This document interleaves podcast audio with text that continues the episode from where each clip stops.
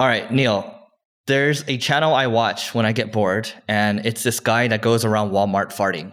And it's called Seriously? Yeah, it's called this guy is it's, his name's Jack Vale, and his product is called the Pooter. So he walks around Walmart, and it sounds like the best farts in the world. It's like he has this little thing that he presses, and literally like, sometimes like people will like punch him and stuff. People like hit him with the carts, and like people get super upset. But most of the time, people are laughing. It's like really funny, right?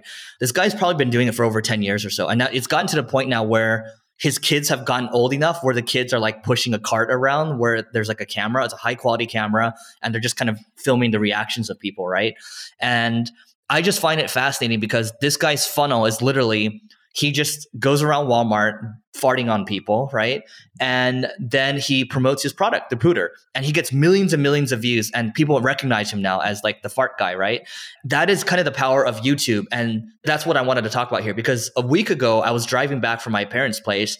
I was listening to Russell Brunson from ClickFunnels talk about, oh, this is like the new hack or whatever. This is like the ultimate thing now. I'm like, okay, what's the ultimate thing? So I listened to it. He's like, the ultimate thing is YouTube. And I was like, wow. And like, wow, as in like, it is a big thing because the argument that he made is like, look, on YouTube, you can get millions, hundreds of thousands of views, millions. You don't have to pay for the traffic. And then you also get paid for it as well. And then you can drive them to your funnel, your email list, whatever it is exactly. This guy's funnel is very simple. He's just going around farting, shows how the product works. He's product demoing the whole time, right? He's getting a ton of views and drives it like this $10, $30 product or whatever. And that's it. It's a very simple funnel. And another guy, before you react to this, is we have a guy speaking at my event starting tomorrow, right? And this guy, he funnels people in his Airbnb course. His name's Blake. And he makes a bunch of TikToks, shorts, and all that, talks about how Airbnbs work, and drives them to a sales call. You have to go to his Instagram, goes to a sales call, and then it creates people that are paying, I don't know, I don't know how much his course, maybe it's $2,000, $3,000, $5,000, but it works really well for him. And he's built an eight figure business off of it. Dude, this is crazy. So I'm just looking him up right now. Jack Vale, 1.7 million subscribers.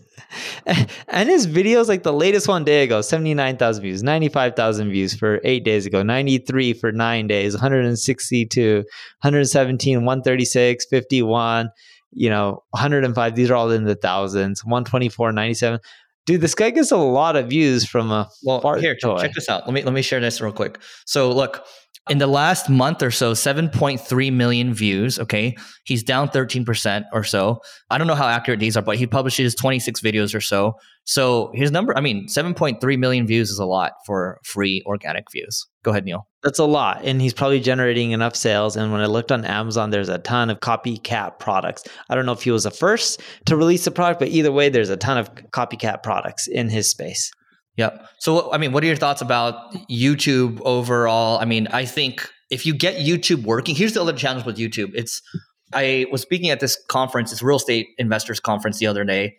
To be at that event, you had to pay 50 grand to be in the room, right? And the main guy that was hosting, who's also speaking at the event, by the way, George Gammon, he's mainly focused on his YouTube. All he talks about is macroeconomics. He's got two YouTube channels. One has like 500K subscribers, other one's 200K or so. He's locked in on it.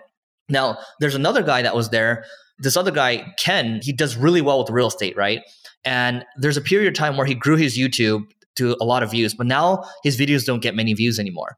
And so the key thing is, yes, I'm saying that YouTube is like great, but you have to be really consistent with it because this guy, Ken, and myself included, we stop being consistent. And when you stop being consistent, what happens is you're kind of put into this like box, this sandbox for a while, and it's pretty hard to break out of. That's just from my own experience. No, totally. So, you know, at the end of the day, if you have something that's funny, mass appeal, you can end up doing really well. But the lesson that I would ever tell anyone here is if you're going to do this, try to come up with something that's more than a $15 product to upsell because you'll make just way more money. If you find something that people really need, not something that they just use for enjoyment, but something they really need, your conversion rates in your funnel are going to be much higher than the pooter. Yeah, I mean, there's probably more with his business where it's like the pooter is maybe the lead magnet almost. There's pooter, there's pooter wax, but either way, there's not a ton of high ticket items. I looked on his website. Yeah.